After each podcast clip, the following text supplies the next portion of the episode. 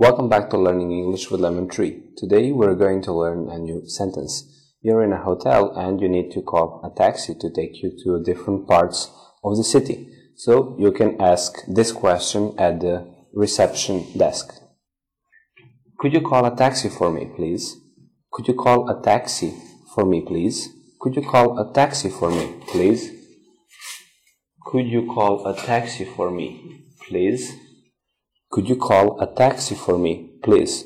So you're just asking someone to do something. Thank you for watching. See you in the next video.